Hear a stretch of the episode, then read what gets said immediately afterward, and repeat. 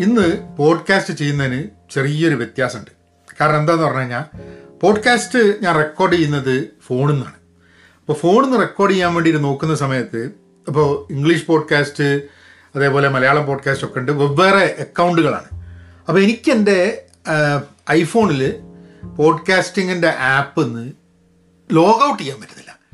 അപ്പോൾ ഒരു അക്കൗണ്ടിൽ നിന്ന് നമ്മളെ പഹയൻ മീഡിയ അക്കൗണ്ടിലേക്ക് മാറിയാൽ മാത്രമേ അതിൽ നിന്ന് റെക്കോർഡ് ചെയ്യാൻ പറ്റുള്ളൂ അങ്ങനെ ഫോണിൽ നിന്ന് റെക്കോർഡ് ചെയ്യാൻ പറ്റാത്തതുകൊണ്ട് ഞാൻ പിന്നെ അവരുടെ സപ്പോർട്ടായി സംസാരിച്ച് സപ്പോർട്ടായി സംസാരിച്ചപ്പോൾ അവർ പറഞ്ഞ് ഇതൊരു നോൺ ഇഷ്യൂ ആണ്.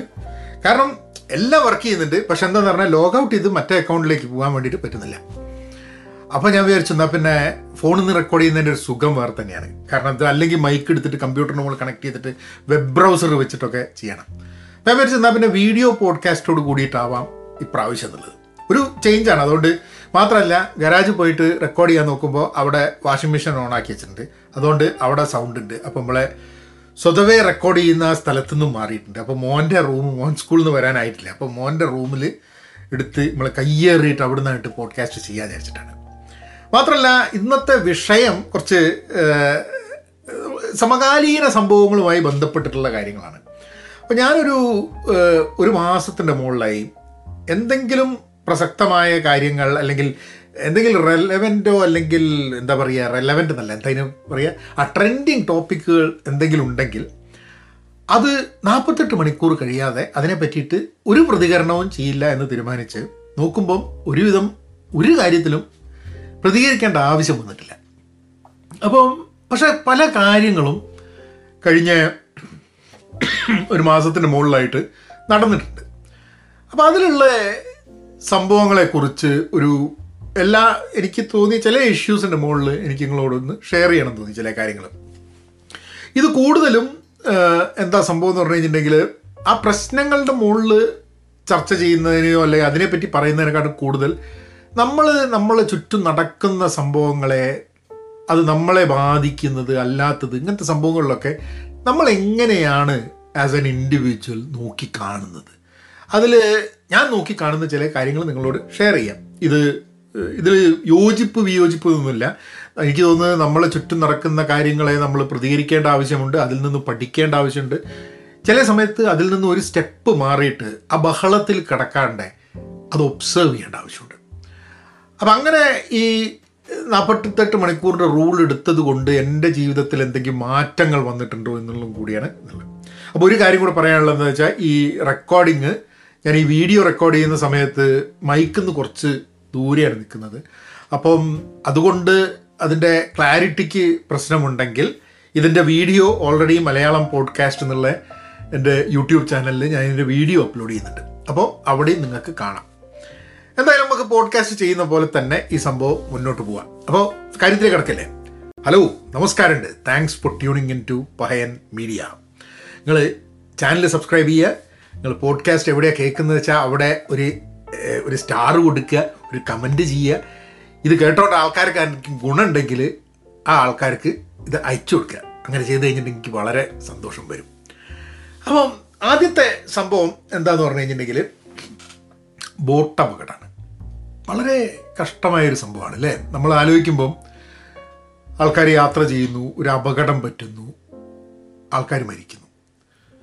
അപ്പം അതിൽ ഒരു ന്യൂസ് ആ സമയത്ത് വന്നത് നമ്മുടെ എന്റെയൊക്കെ സുഹൃത്തായിട്ടുള്ള മുരളി തുമ്മരിക്കുടി. മുരളിയേട്ടൻ ഒരു പോസ്റ്റ് കുറച്ചു കാലം മുമ്പിട്ടുണ്ടായിരുന്നു. അതായത് എന്നാണ് അടുത്ത ബോട്ട് ഹൗസ് അപകടം ഉണ്ടാവുക എന്നുള്ളത്. അദ്ദേഹം യു എനിൽ ദുരന്ത നിവാരണം ആയിട്ട് ബന്ധപ്പെട്ടിട്ട് വർക്ക് ചെയ്യുന്നുണ്ട്. ചുറ്റുപുറത്ത് നടക്കുന്ന കാര്യങ്ങളെ പറ്റി കാണുമ്പോൾ അതിൽ പ്രോബബിലിറ്റി ഓഫ് എ ഡിസാസ്റ്റർ ഉണ്ടോ എന്നുള്ളത് മനസ്സിലാക്കാൻ വേണ്ടിയിട്ടുള്ള കഴിവുണ്ട്. അതാണ് അദ്ദേഹത്തിന്റെ എക്സ്പേർട്ടീസ് അപ്പോൾ ധാരാളം ആൾക്കാർ സംസാരിക്കുന്നുണ്ടായിരുന്നു. അദ്ദേഹം പറഞ്ഞിരുന്നു. എന്നിട്ട് പോലും ആൾക്കാർ തീരുമാനങ്ങൾ എടുത്തില്ലല്ലോ. ഇപ്പം ഈ സംഭവം നടന്നു കഴിഞ്ഞാൽ ആൾക്കാർ പ്രിക്കോഷൻസ് എടുക്കൂ എന്നുള്ള കുറേ ചർച്ചകൾ വന്നു. ശരിക്കും പറഞ്ഞു കഴിഞ്ഞാൽ സമൂഹത്തിൽ പല കാര്യത്തെപ്പറ്റിയും പല ആൾക്കാരും പറയുന്നുണ്ട്. അപ്പം ഡിസാസ്റ്ററിനെ കുറിച്ച് മുരളി തുമ്മരുകൂടി പറയുമ്പോൾ അത് അത് ഓർക്കേണ്ട. അത് അത് അതിനെക്കുറിച്ച് ചിന്തിക്കുകയും അതിനെക്കുറിച്ച് അതെന്താ അങ്ങനെ എന്നുള്ളത് അറ്റ്ലീസ്റ്റ് ചർച്ച ചെയ്യേണ്ട ആവശ്യമെങ്കിലും വേണം എന്നുള്ളതാണ്. അപകടം നടന്നു കഴിഞ്ഞിട്ട് ചർച്ച ചെയ്യേണ്ടെന്ന് ഞാൻ പറയുന്നില്ല. പക്ഷെ അപകടം നടക്കുന്നതിന് മുമ്പേ തന്നെ മുന്നറിയിപ്പുകളും പ്രോബബിലിറ്റിയും പറഞ്ഞ സമയത്ത് അതിനെപ്പറ്റി ചർച്ച ചെയ്യേണ്ട ഒരു ഉത്തരവാദിത്തം ബാക്കിയുള്ളവർക്കുണ്ടായിരുന്നു. അതൊരു സാമൂഹ്യ മാധ്യമത്തിൽ സോഷ്യൽ മീഡിയയിലൊരു പോസ്റ്റ് മാത്രമായി കൺസിഡർ ചെയ്തിട്ട് ചിലപ്പോൾ പലപ്പോഴും സാമൂഹ്യ മാധ്യമത്തിൽ ചില കാര്യങ്ങൾ വരുമ്പോൾ അതിന്റെ ലാഘവത്തോടെയും അതിന്റെ ഉള്ളിലെ രാഷ്ട്രീയം നോക്കിയും അതിന്റെ ഉള്ളിലെ സൈഡ് പിടിച്ചും അതിനെ ട്രോൾ ചെയ്തും അങ്ങനെ ഇങ്ങനെയൊക്കെയാണ് ആൾക്കാർ ഇതാക്കുക. കാരണം വെച്ചാൽ അത് റിയാലിറ്റി ആയിട്ട് കണക്ട് ചെയ്യുന്നില്ല. പക്ഷേ പ്രത്യേകിച്ച് മുരളി ഏട്ടനെ പോലുള്ള ആൾക്കാർ അവരുടെ എക്സ്പേർട്ടീസ് അതിലാണ്. അതിനെക്കുറിച്ച് അവർ പറയുമ്പോൾ അത് കേൾക്കാനും ചർച്ച ചെയ്യാനും അത് ഇമ്പോർട്ടന്റ് ആയിട്ട് എടുക്കാനും അതിന് സീരിയസ്നെസ്സിൽ എടുക്കാനും നമ്മൾ ചെയ്യേണ്ടതായിരുന്നു എന്നുള്ളതാണ്. ഇനിയെങ്കിലും പ്രത്യേകിച്ച് ഡിസാസ്റ്റർ റിലേറ്റഡ് സംഭവങ്ങളാണെങ്കിൽ എല്ലാത്തിലും വേണമെന്നില്ല. ഡിസാസ്റ്റർ റിലേറ്റഡ് സംഭവത്തിലെങ്കിലും മുരളീധരൻ പറയണത് അത് ഒരു ചർച്ചയിലേക്കെങ്കിലും എടുക്കണം എന്നുള്ളതാണ്. സംഭവം നടന്നു കഴിഞ്ഞിട്ട് എടുക്കുന്നതിനെക്കാട്ടും എത്രയോ നല്ലതാണ് നിർത്തിയെടുക്കുന്നത് വേറൊരു പ്രശ്നം നമ്മളുടെയൊക്കെ സമൂഹത്തിൽ കേരളം മാത്രമല്ല കേട്ടോ. എല്ലായിടത്തും എന്താണെന്ന് പറഞ്ഞു കഴിഞ്ഞാൽ ഒരു അപകടമുണ്ടായി കഴിഞ്ഞാൽ അതിന് വേണ്ടിയിട്ടുള്ള പ്രിക്കോഷൻസ് എടുക്കുക എന്നുള്ള അല്ലാണ്ട് അപകടം വരുന്നതിന് മുമ്പേ ബിഫോർ സംതിങ് ഹാപ്പൻസ് ഒരു തീരുമാനമെടുക്കാനും ഒരു റൂൾ പാസ്സാക്കാനും ഒക്കെ പലപ്പോഴും നമ്മളെ സമൂഹങ്ങളിലൊക്കെ വലിയ ബുദ്ധിമുട്ടാണ്. അത് അറിഞ്ഞുകൊണ്ട് തന്നെ. പക്ഷെ എന്നാലും അവയർനെസ് ആൾക്കാരുടെ വരും എന്നുള്ളതാണ്. പക്ഷെ ഒരു കാര്യം കൂടി എനിക്ക് തോന്നുന്നുണ്ട്. ഞാൻ എന്നെ തന്നെ ആ ഒരു പൊസിഷനിൽ ഇടുകയായിരുന്നു. അതായത് ഞാൻ ആ ബോട്ട് കയറാൻ വേണ്ടി നോക്കുക എന്നുള്ളത് അപ്പം നമ്മൾ പലപ്പോഴും അന്വേഷിക്കില്ല. ഒരു ബോട്ടിൽ അല്ലെങ്കിൽ ഒരു ഒരു ഒരു വിമാനത്തിൽ കയറുമ്പോഴോ ഒരു ബസ്സിൽ കയറുമ്പോഴോ ഒന്നും തന്നെ നമ്മൾ അന്വേഷിക്കില്ല.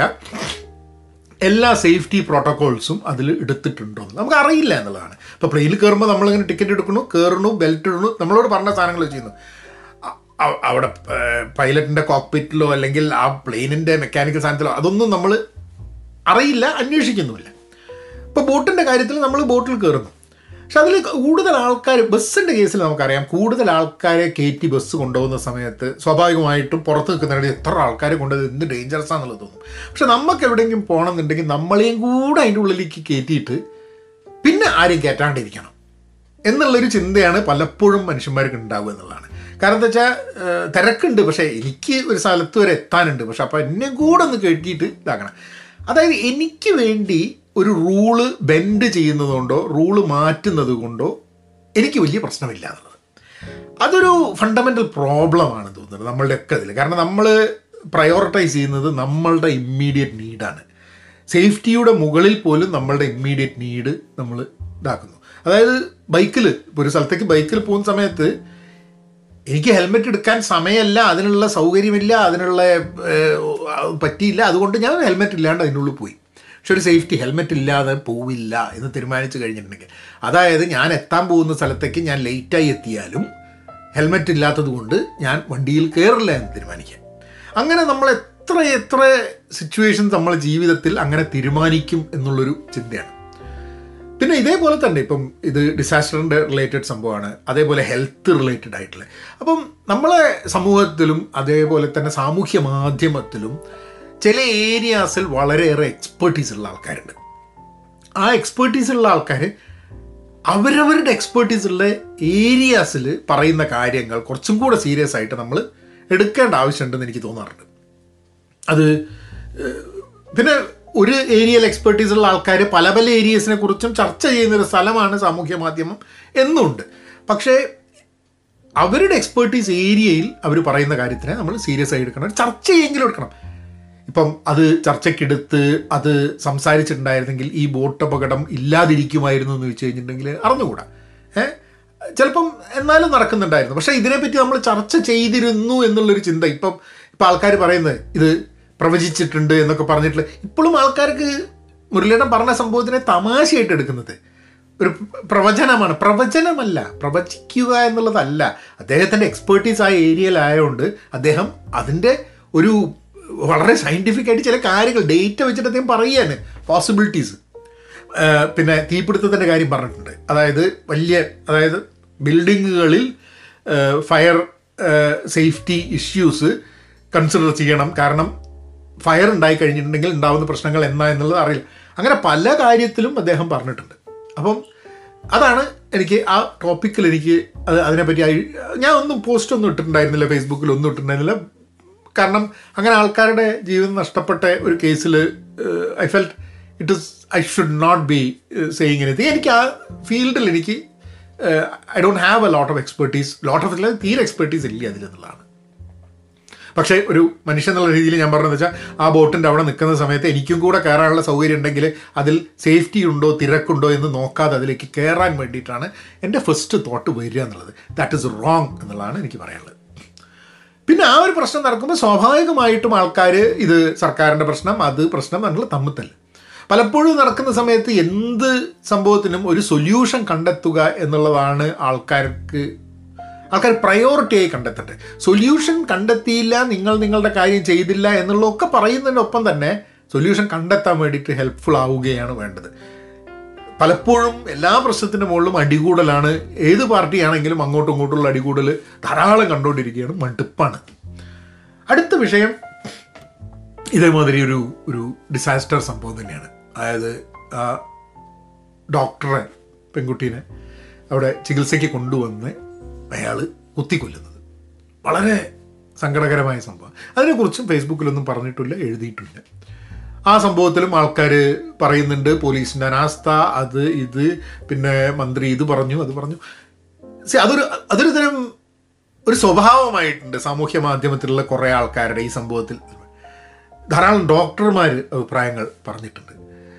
അതായത് അത് അത് പലപ്പോഴും ഡോക്ടർമാർ പറയുന്നത് വെച്ചാൽ ഡോക്ടർമാരുടെ കാര്യം കൺസിഡർ ചെയ്യപ്പെടുന്നില്ല. അവരുടെ safety is not being considered എന്നുള്ള ഒരു അങ്ങനെ ഒരു ആക്ഷേപം ഡോക്ടർമാരുടെ അടുത്ത് നിന്ന് എത്രയോ കാലമായി സാമൂഹ്യ മാധ്യമങ്ങളിൽ ഞാൻ ഫോളോ ചെയ്തുകൊണ്ടിരിക്കുന്ന ഡോക്ടേഴ്സിന്റെ അടുത്ത് നിന്നൊക്കെ പലപ്പോഴും ഓരോ സംഭവം ഉണ്ടാകുന്ന സമയത്ത് ഡോക്ടർമാർക്ക് അടി കിട്ടിയിരുന്ന ഇത്രയൊക്കെ കേസുകൾ ഉണ്ടായിരുന്നു ഡോക്ടർമാർക്ക് അടി കിട്ടേണ്ടതാണ് എന്ന് വരെ ആൾക്കാർ എലക്റ്റഡ് ആൾക്കാർ പറയുന്ന ഒരു സിറ്റുവേഷനിലേക്ക് വരെ വന്നിട്ടുണ്ട്. എന്തോ എനിക്ക് തോന്നുന്നു അതിൽ അതിൽ ഏറ്റവും വിഷമമായിട്ട് എനിക്ക് തോന്നുന്നത് ഇത് മലയാള കേരളത്തിൽ മാത്രമാണോ ലോകത്തിൽ എല്ലാ സ്ഥലത്തും ഉണ്ടോ എന്ന് എനിക്ക് അറിഞ്ഞൂടാ ഒരു ഒരു നമുക്ക് എന്താ പറയുക മലയാളി എന്ന് ഇരിക്കുമ്പോൾ നമുക്ക് എന്തോ ഒരു റൈറ്റ് ഉണ്ട് ഇതൊക്കെ കിട്ടാൻ വേണ്ടിയിട്ട് എന്നുള്ളൊരു തോന്നൽ. അതായത് ഇപ്പം ഇന്ന് ഞാൻ സാമൂഹ്യ മാധ്യമത്തിൽ വായിച്ചൊരു സംഭവം എന്ന് പറഞ്ഞാൽ പേപ്പർ വലിച്ചെറിഞ്ഞിട്ട് പറഞ്ഞു ഇത്രേ ഒരാൾ നിങ്ങൾക്ക് നിങ്ങൾക്ക് ചികിത്സിക്കാൻ അറിഞ്ഞൂടെ വീട്ടിലിരുന്നൂടെ എന്ന് ഒരു ഡോക്ടറോട്. ഈ കോവിഡ് സമയത്ത് നമുക്കറിയാം ഡോക്ടർ എന്ന് മാത്രമല്ല ഡോക്ടർ ആയാലും നേഴ്സ് ആയാലും ഹോസ്പിറ്റൽ വർക്കേഴ്സ് ആയാലും ഇങ്ങനത്തെ എല്ലാ ആൾക്കാരും കോവിഡിന്റെ സമയത്ത് പോലും വീട്ടിലിരിക്കാൻ പറ്റാണ്ട് കുടുംബത്തിന്റെ കൂടെ ഇരിക്കാൻ പറ്റാണ്ട് ദേ ഹാവ് ബീൻ വർക്കിംഗ് ഞാൻ ആ സമയത്ത് ഒരു ഒരു നേഴ്സിനോട് സംസാരിക്കണ്ടായി. അതായത് ഹസ്ബൻഡ് ആൻഡ് വൈഫ് നേഴ്സാണ് ഒരു ചെറിയ കുട്ടികളാണ് രണ്ടുപേരും ജോലിക്ക് ഇവിടെ അമേരിക്കയിൽ ഞങ്ങൾക്ക് ഒരാൾക്കോ അല്ലെങ്കിൽ രണ്ടുപേർക്കോ കോവിഡ് വന്നു കഴിഞ്ഞിട്ടുണ്ടെങ്കിൽ എങ്ങനെയാണ് കുട്ടികളുടെ കാര്യം എന്താണ് സ്ഥിതി അപ്പോൾ പലപ്പോഴും നമ്മൾ ഒരു വ്യക്തി ഒരു ജോലി ചെയ്യുന്ന സമയത്ത് ഒരു മനുഷ്യനാണ് എന്നുള്ള കാര്യം ആലോചിക്കാതെ പെരുമാറുന്നു എന്നുള്ളതാണ്. ഡോക്ടർമാരുടെ കേസിലല്ല എല്ലാ കേസിലും. ഇപ്പം ടീച്ചർമാരുടെ കേസിൽ ഇപ്പം കുട്ടികളുടെ കാര്യത്തിൽ വന്നിട്ട് ടീച്ചർമാരായിട്ട് തട്ടിക്കേറുന്ന പാരൻസിനെ ഞാൻ കണ്ടിട്ടുണ്ട്. ഒരു ബസ്സിലെ ഡ്രൈവറോട്. അതായത് ഒരു തൊഴിൽ ചെയ്തിട്ട് ഒരു തൊഴിൽ ചെയ്യുന്നതിന്റെ ഭാഗമായിട്ട് ഉണ്ടാവുന്ന സ്ട്രെസ്സും എനിക്കൊന്ന് നമ്മൾ പലപ്പോഴും പറയും ഡോക്ടർമാരെ കാണുന്ന സമയത്ത് ഡോക്ടർമാരെ ഭയങ്കരമാണ് സുഖം എന്നുള്ളത് എന്ത് സ്ട്രെസ്ഫുൾ ആയിട്ടുള്ള ഒരു ഇതാണെന്ന് പറയാം. കാരണം എന്റെ അച്ഛൻ ഡോക്ടറായിരുന്നു. അപ്പം എനിക്കറിയാം അച്ഛനോട് ഞാൻ ഒരു പ്രാവശ്യം ചോദിച്ചിട്ടുണ്ട് ഇരുന്ന് വായിക്കുക പഠിക്കുകയാണ്. അപ്പം ഞാൻ ചോദിച്ചു ഇത് ഇത്രയും പ്രായമായിട്ട് അച്ഛൻ നാൽപ്പത്തഞ്ചാം വയസ്സിൽ മരിച്ചു പോയിട്ടുണ്ട്. അപ്പം അന്ന് ഞാനിങ്ങനെ അച്ഛനോട് മരിക്കണേന് കുറച്ച് കാലം മുമ്പ് ഞാൻ അച്ഛനോട് ചോദിച്ചു എന്തിനാണ് ഇങ്ങനെ പഠിച്ചുകൊണ്ടിരിക്കുന്നത് കുറേ ആയില്ലേ ഇത് പഠി അച്ഛൻ പറഞ്ഞു ഞാൻ ഈ മനുഷ്യനെയാണ് അപ്പോൾ സർജനാണ് അപ്പം മനുഷ്യനുമായിട്ടാണ് എന്റെ ഒരു ജീവനാണ് മുമ്പ് കിടക്കുന്നത്.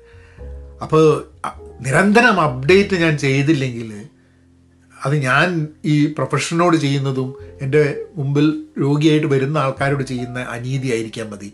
അത് ശരിയല്ല. അതുകൊണ്ട് I have to learn I have to keep myself abreast I have to keep myself updated about what is happening എന്നുള്ളത്. പക്ഷെ അതേ സമയത്ത് തന്നെ മണിക്കൂറുകളോളം ജോലി ചെയ്തിട്ട് ഒരു താങ്ക്ലെസ് ആവുന്ന സിറ്റുവേഷൻ വളരെ സിമ്പിളായിട്ട് പറയുകയാണെങ്കിൽ എട്ട് മണിക്കൂറും ഒമ്പത് മണിക്കൂറും ഒരു എന്താ പറയുക ഒരു ഓപ്പറേഷനൊക്കെ ചെയ്തിട്ട് രോഗിയെ മരണത്തിന്റെ അറ്റത്തു നിന്ന് എടുത്ത് തിരിച്ച് ജീവിതത്തിലേക്ക് കൊണ്ടുവന്ന് കഴിഞ്ഞാലും നന്ദിയൊക്കെ ദൈവത്തിനാണ് ഏ? അപ്പം ദൈവ അതിപ്പോൾ പലപ്പോഴും എന്താ ഈശ്വര വിശ്വാസികളായ ഡോക്ടർമാരുണ്ട്. ഡോക്ടർമാർ എന്താന്ന് പറഞ്ഞു കഴിഞ്ഞാൽ അവർ ചെയ്ത ജോലി ജോലിയുടെ ഭാഗമായിട്ട് ഒരു പേഷ്യന്റ് രക്ഷപ്പെട്ട് കഴിഞ്ഞിട്ടുണ്ടെങ്കിൽ ദൈവത്തിനെ സ്തുതിക്കുന്ന ദൈവവിശ്വാസികളായ ഡോക്ടർമാരുണ്ട്. പക്ഷെ എന്നാലും നമ്മളെങ്കിലും പലപ്പോഴും ആലോചിക്കണം. കാരണം ഇതിന്റെ effort complete it has been പിന്നെ മനുഷ്യനാവുന്ന സമയത്ത് മനുഷ്യർ ചെയ്യുന്ന സമയത്ത് തെറ്റുകൾ ഉണ്ടാവാം അബദ്ധങ്ങൾ ഉണ്ടാവാം. ചിലപ്പോൾ എന്തെങ്കിലുമൊക്കെ തെറ്റായി പോയി എന്നുണ്ടാവാം മാത്രമല്ല ഒരു ഹ്യൂമൺലി പോസിബിൾ അല്ലാത്ത രീതിയിൽ സ്ട്രെസ്ഡായിട്ട് സ്ട്രെച്ച് ചെയ്തിട്ട് ജീവിക്കേണ്ടി അല്ല വർക്ക് ചെയ്യേണ്ടി വരുന്ന സമയത്ത് you reach a point where you cannot handle it imagine a situation ഇത്രയായിട്ടും ഇതിന്റെ മുകളിൽ റൂളുകൾ മാറണം. കാരണം ഒരു ഡോക്ടറെ അല്ലെങ്കിൽ ഒരു നേഴ്സിനെ അല്ലെങ്കിൽ ഒരു ഹോസ്പിറ്റൽ പോലുള്ളൊരു സ്ഥലത്ത് കയ്യേറ്റം ചെയ്ത് കഴിഞ്ഞിട്ടുണ്ടെങ്കിൽ രോഗിയോ രോഗിയുടെ കൂടെയുള്ള ആൾക്കാരോ കയ്യേറ്റം ചെയ്ത് കഴിഞ്ഞിട്ടുണ്ടെങ്കിൽ നിയമം വളരെ സ്ട്രിക്റ്റ് ആക്കണം. കാരണം ഡോക്ടർമാരുടെ സർവീസ് നമുക്ക് സുഖമില്ലാണ്ട് ആവുന്ന സമയത്ത് നമ്മൾ അതിനെപ്പറ്റി ആലോചിക്കുള്ളൂ. അതുവരെ നമുക്കിതൊക്കെ നമ്മളെ ബാധിക്കും മാത്രമേ നമ്മൾ ഇതിനെപ്പറ്റി ശരിയാണ്. ഇപ്പം നമ്മളുടെ അടുത്തുള്ള ആരെങ്കിലും ആസ്പത്രിയിൽ പോയി അവരുടെ അവർക്ക് അവർക്ക് ചികിത്സിച്ച് ഭേദമായില്ല എന്നൊക്കെ പറയുന്ന സമയത്ത് വികാരം കൊള്ളുകയും ദേഷ്യം പിടിക്കുകയും ഒക്കെ ഉണ്ടാവാം. പക്ഷേ no right to do the other thing അല്ലേ? അത് അതാണ് ഒരു കാര്യം എനിക്ക് തോന്നിയത്. ആ വിഷയത്തെ പറ്റി കൂടുതൽ പറയാൻ എനിക്ക് അറിഞ്ഞുകൂടാ. ഏഹ്, അതിലും ആൾക്കാർ രാഷ്ട്രീയപരമായിട്ടാണ് ആ സംബോധന കാണുന്നത് എന്നുള്ളത് സങ്കടകരമാണ്. നഷ്ടപ്പെട്ട ഒരു കുടുംബത്തിൽ എന്തുകൊണ്ട് അങ്ങനെ ഉണ്ടായി? അത് തടയാൻ പറ്റുമായിരുന്നോ എന്നുള്ളത് ഒരു ഫാക്ടർ അത് അത് വളരെ റാഷണലായിട്ട് ചിന്തിച്ചിട്ട് തടയാൻ പോസിബിൾ ആയിട്ടുള്ള ചിലപ്പോൾ തടയാൻ പറ്റുന്ന കുറേ കാരണങ്ങൾ ഉണ്ടായിരിക്കാൻ മതി. ആ സമയത്ത് ചിന്തിക്കാത്ത ഇനിയെങ്കിലും അങ്ങനത്തെ അവസരങ്ങൾ ഉണ്ടാവുമ്പോൾ എന്ത് പ്രിക്കോഷൻസ് എടുക്കണം എന്നുള്ളതാണ്. ഫ്യൂച്ചറിൽ എന്ത് ചെയ്യാം എന്നുള്ളതാണ്. അത് വളരെ ഇമ്പോർട്ടന്റ് ആയിട്ടുള്ള സാധനമാണ്. That is what should be discuss കാരണം അല്ലെങ്കിൽ ഈ ട്രെൻഡിങ് ടോപ്പിക്കുകൾ ഏറ്റവും വലിയ പ്രശ്നം എന്താ പറഞ്ഞാൽ ഈ ഒരു ഇൻസിഡന്റിനെ മാത്രം ഫോക്കസ് ചെയ്ത് ഡിസ്കഷൻ വന്നിട്ട് അടുത്ത എന്തെങ്കിലും ഒരു കൂടുതൽ ട്രെൻഡി ആയിട്ടുള്ളൊരു ടോപ്പിക് വന്നു കഴിഞ്ഞാൽ ഇതിന്റെ മുകളിലെ ചർച്ചയെ അവസാനിക്കും. എന്നിട്ട് അടുത്ത പ്രാവശ്യം ഇത് ഇത് വീണ്ടും പറയും അന്നും ഇങ്ങനെ ഉണ്ടായിരുന്നില്ല എന്നുള്ളത്. നമ്മൾ പ്രൊആക്റ്റീവ് ആവാൻ പറ്റാത്ത ഒരു സമൂഹമായിട്ട് മാറിപ്പോവും എന്നുള്ളതാണ്. അപ്പോൾ പ്രൊആക്റ്റീവ് ആവേണ്ട വളരെ ആവശ്യമായിട്ടൊരു സംഭവം ഉണ്ടെന്നുള്ളതാണ് എന്റെ പേഴ്സണൽ തോട്ടത്തിൽ. പിന്നുള്ളത് രണ്ടായിരത്തി പതിനെട്ട് എന്നുള്ള സിനിമ വന്നു. ആ സിനിമയെ പറ്റിയ ഒരു റിവ്യൂ ഞാൻ ചെയ്തിട്ടുണ്ട്. മൂവി പോസിറ്റീവ് എന്നുള്ള യൂട്യൂബ് ചാനലിൽ പോയി കഴിഞ്ഞിട്ടുണ്ടെങ്കിൽ നിങ്ങൾക്ക് രണ്ടായിരത്തി പതിനെട്ടിലെ കുറിച്ചുള്ള റിവ്യൂ എനിക്ക് അതല്ല പറയാനുള്ളത്. രണ്ടായിരത്തി പതിനെട്ട് എന്ന സിനിമ വന്നിട്ട് ഞാൻ അതിനെപ്പറ്റി റിവ്യൂ ചെയ്തപ്പം അതിന്റെ ഉള്ളിൽ ആൾക്കാർ എന്നോട് പറഞ്ഞു ആ സിനിമ കറക്റ്റായിട്ടുള്ള സംഭവമല്ല പറഞ്ഞിട്ടുള്ളത്. അതായത് അവരുടെ ഒപ്പീനിയൻ എന്താന്ന് പറഞ്ഞു കഴിഞ്ഞാൽ അതിൽ എൻ ജി ഒസിനെ ഫയർഫോഴ്സിനെ പിന്നെ നേവിയെ എന്താ പറയുക ബാക്കി ഗവൺമെന്റ് ഡിപ്പാർട്ട്മെന്റ്സിനെ മുഖ്യമന്ത്രിയെ ഒന്നും അത്ര എഫക്റ്റീവായിട്ടുള്ള രീതിയിൽ കാണിച്ചില്ല. അവരെ തീരെ കാണിക്കാതെ ഇരുന്നു. ഒരു ചർച്ചിൽ മണിയടിച്ചിട്ട് ആൾക്കാരൊക്കെ വന്നു എന്നുള്ളത് ഒരു ആ ഒരു രീതിയിലാണ് ജൂഡ് ആന്റണി ജൂഡ് ആന്റണി ഒരു ക്രിസ്ത്യൻ ആയതുകൊണ്ടാണോ ആൾക്കാർക്ക് അങ്ങനെ തോന്നുന്നത്? അല്ല ജൂഡ് ആന്റണിയുടെ രാഷ്ട്രീയമാണോ? ഇതൊക്കെ ഓരോ വിഷയങ്ങളാണ്.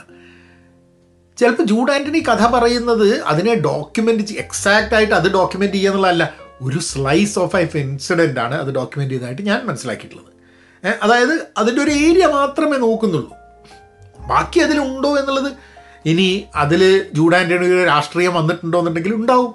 ഏതൊരു വ്യക്തി ഏത് ലോകത്തിൽ ഏതൊരു വ്യക്തി ഒരു സിനിമ എടുത്താലും അതിൽ ആ വ്യക്തിയുടെ കാഴ്ചപ്പാടും ആ വ്യക്തിയുടെ രാഷ്ട്രീയവും ആ സംഭവത്തിൽ ആ വ്യക്തി എങ്ങനെയാണ് അതിനെ നോക്കിക്കാണുന്നത് എന്നുള്ളത് വന്നിട്ടുണ്ടാവും. അപ്പം രണ്ടായിരത്തി പതിനെട്ടിൽ ജൂഡ് ആന്റണി എന്ന വ്യക്തി അദ്ദേഹത്തിന്റെ രാഷ്ട്രീയം എന്ത് തന്നെ ആയാലും അദ്ദേഹത്തിന്റെ കാഴ്ചപ്പാടും അദ്ദേഹം ആ രീ ആ സിനിമയെ അല്ലെങ്കിൽ ആ സംഭവത്തെ നോക്കിക്കാണുന്നത് അതേപോലെ തന്നെയാണ് അതിലുണ്ടാവുക. അതിനോട് വിയോജിക്കാം അതിനോട് യോജിക്കാം. അത് ഓക്കെ.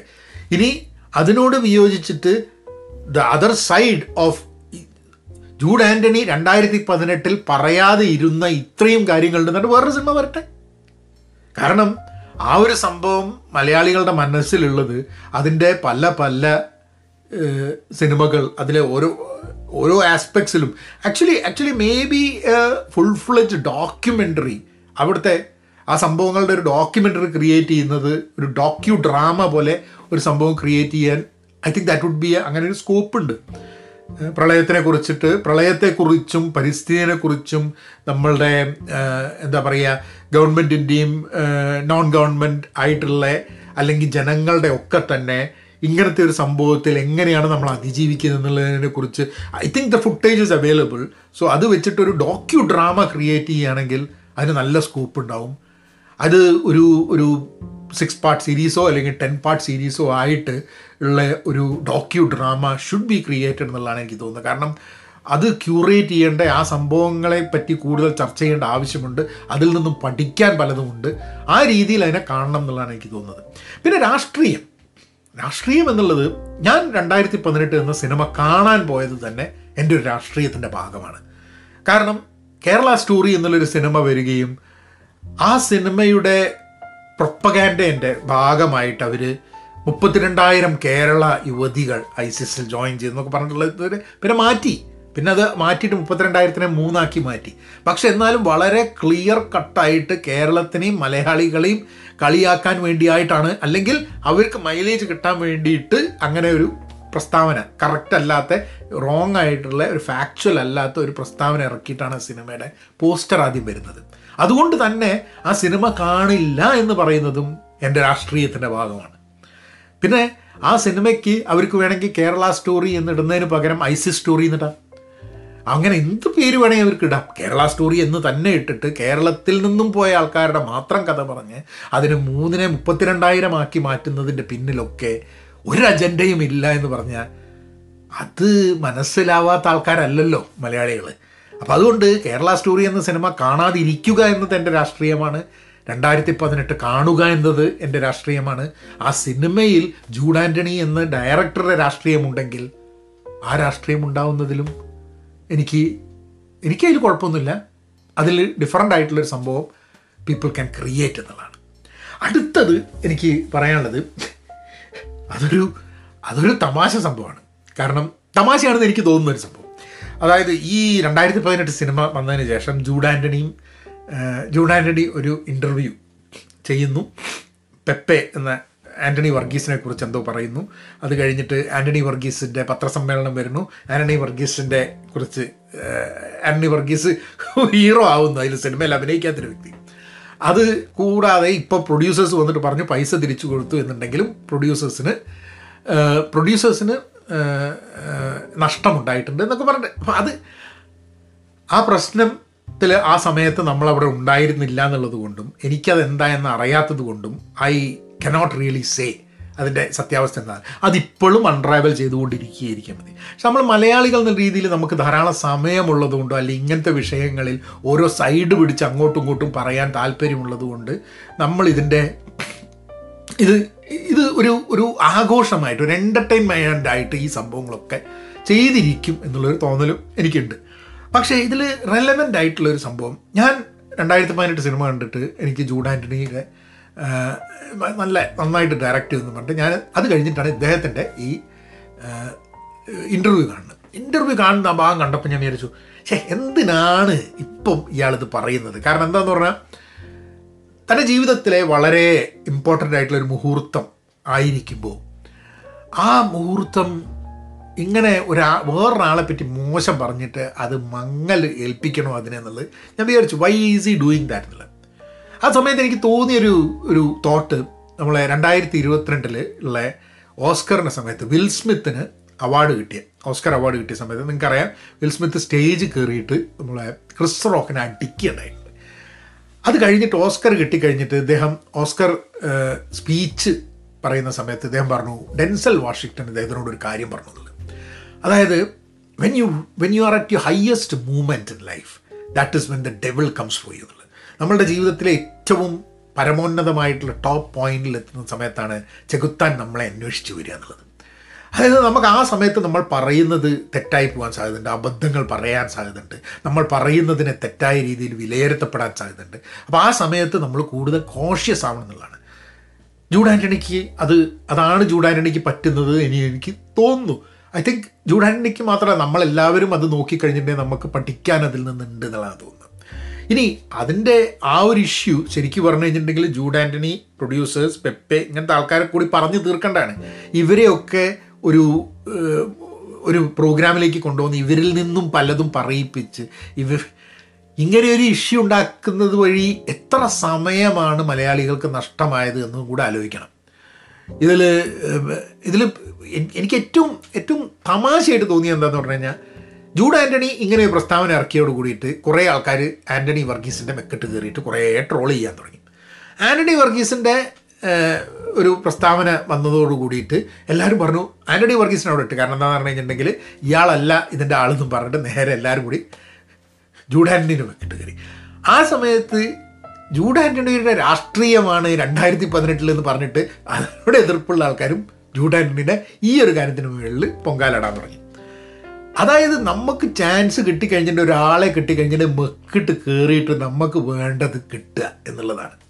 ഇതൊരു എന്റർടൈൻമെന്റ് വാല്യൂ ആണ് ആൾക്കാർക്ക്. ഇതിൽ രാഷ്ട്രീയവും എന്റർടൈൻമെന്റ് വാല്യൂ ആണ്. കാരണം രാഷ്ട്രീയം എന്ന് പറഞ്ഞു കഴിഞ്ഞാൽ കുറച്ചും കൂടി ഒരു സീരിയസ് വിഷയമാണെന്നുള്ളതാണ്. ഇപ്പം ഞാൻ പറഞ്ഞത് അസ് രണ്ടായിരത്തി പതിനെട്ട് കാണുക എന്നത് എന്റെ രാഷ്ട്രീയമാണ്. കേരള സ്റ്റോറി കാണരുത് എന്ന് കാണരുത് എന്ന് ഞാൻ ഇതുവരെ പറഞ്ഞിട്ടില്ലെങ്കിലും കാണില്ല എന്ന് തീരുമാനിച്ചത് എന്റെ രാഷ്ട്രീയമാണ്.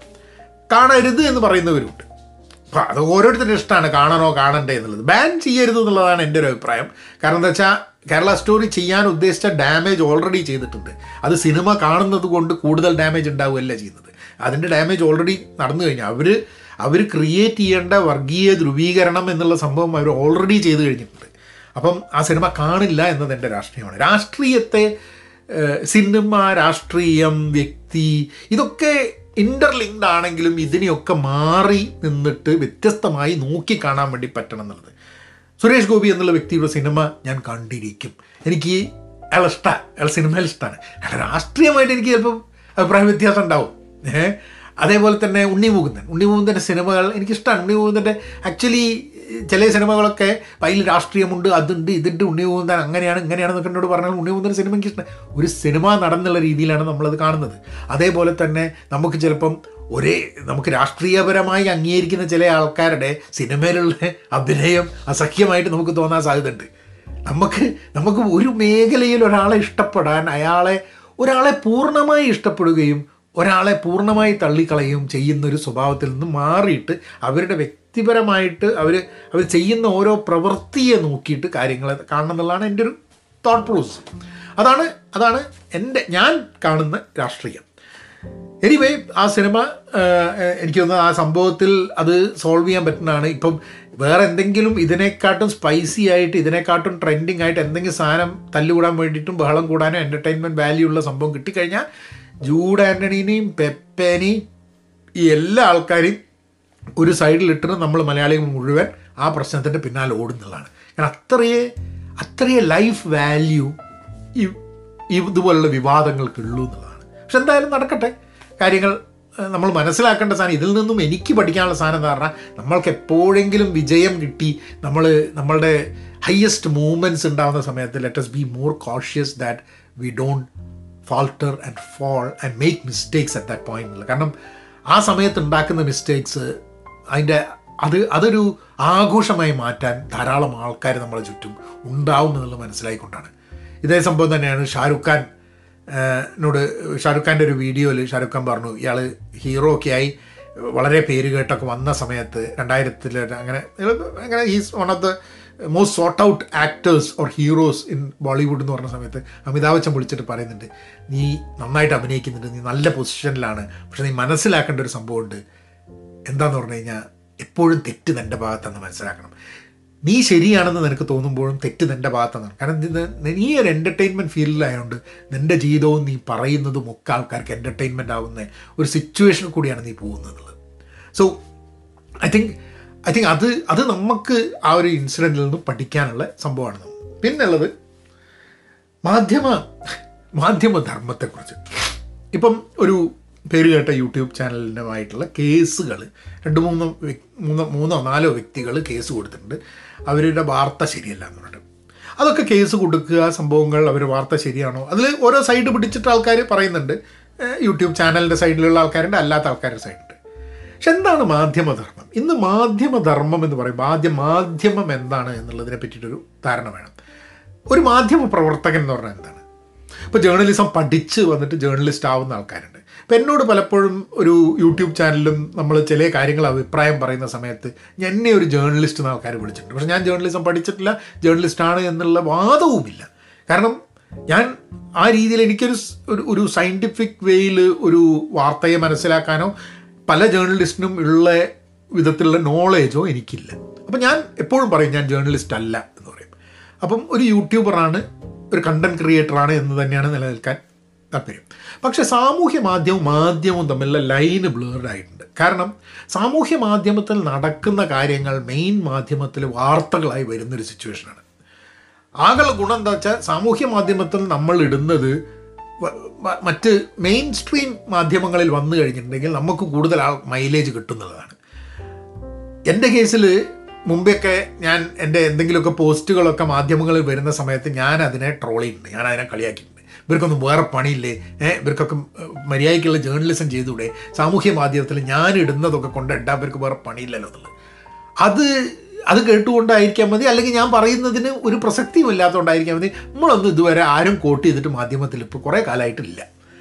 പണ്ടൊക്കെ എന്ന് പറഞ്ഞു കഴിഞ്ഞാൽ ബീഫിന്റെ ഒരു ബീഫിന്റെ ഒരു വീഡിയോ എടുത്തിട്ട് അതിലുള്ള ആ വീഡിയോയിലെ എന്റെ ബീഫിന്റെ കറി കറി എങ്ങനെ ഉണ്ടാക്കിയെന്നുള്ളതിന്റെ ഇൻഗ്രീഡിയൻസ് അടക്കം പത്രത്തിൽ വന്നിട്ടുണ്ടായിരുന്നു.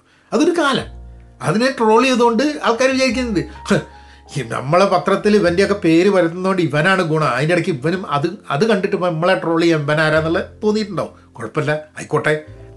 പക്ഷേ ദ പോയിന്റ് ഇസ് ദാറ്റ് സാമൂഹ്യ മാധ്യമത്തിൽ സംസാരിക്കുന്ന ആൾക്കാരും ജേർണലിസ്റ്റും തമ്മിലുള്ള വ്യത്യാസം കുറഞ്ഞു വരുന്നു അത് സാമൂഹ്യ മാധ്യമത്തിലുള്ള ആൾക്കാർക്ക് അതൊരു വിഷയമല്ല. കാരണം വെച്ചാൽ അവരുടെ തൊഴിലല്ല ജേർണലിസം പക്ഷെ ജേർണലിസ്റ്റ് അതായത് മാധ്യമത്തിലുള്ള ആൾക്കാർ മാധ്യമ മാധ്യമം മാധ്യമ പ്രവർത്തകരായിട്ടുള്ള ആൾക്കാർ അത് സീരിയസ് ആയിട്ട് എടുക്കേണ്ട ആവശ്യമുണ്ട്.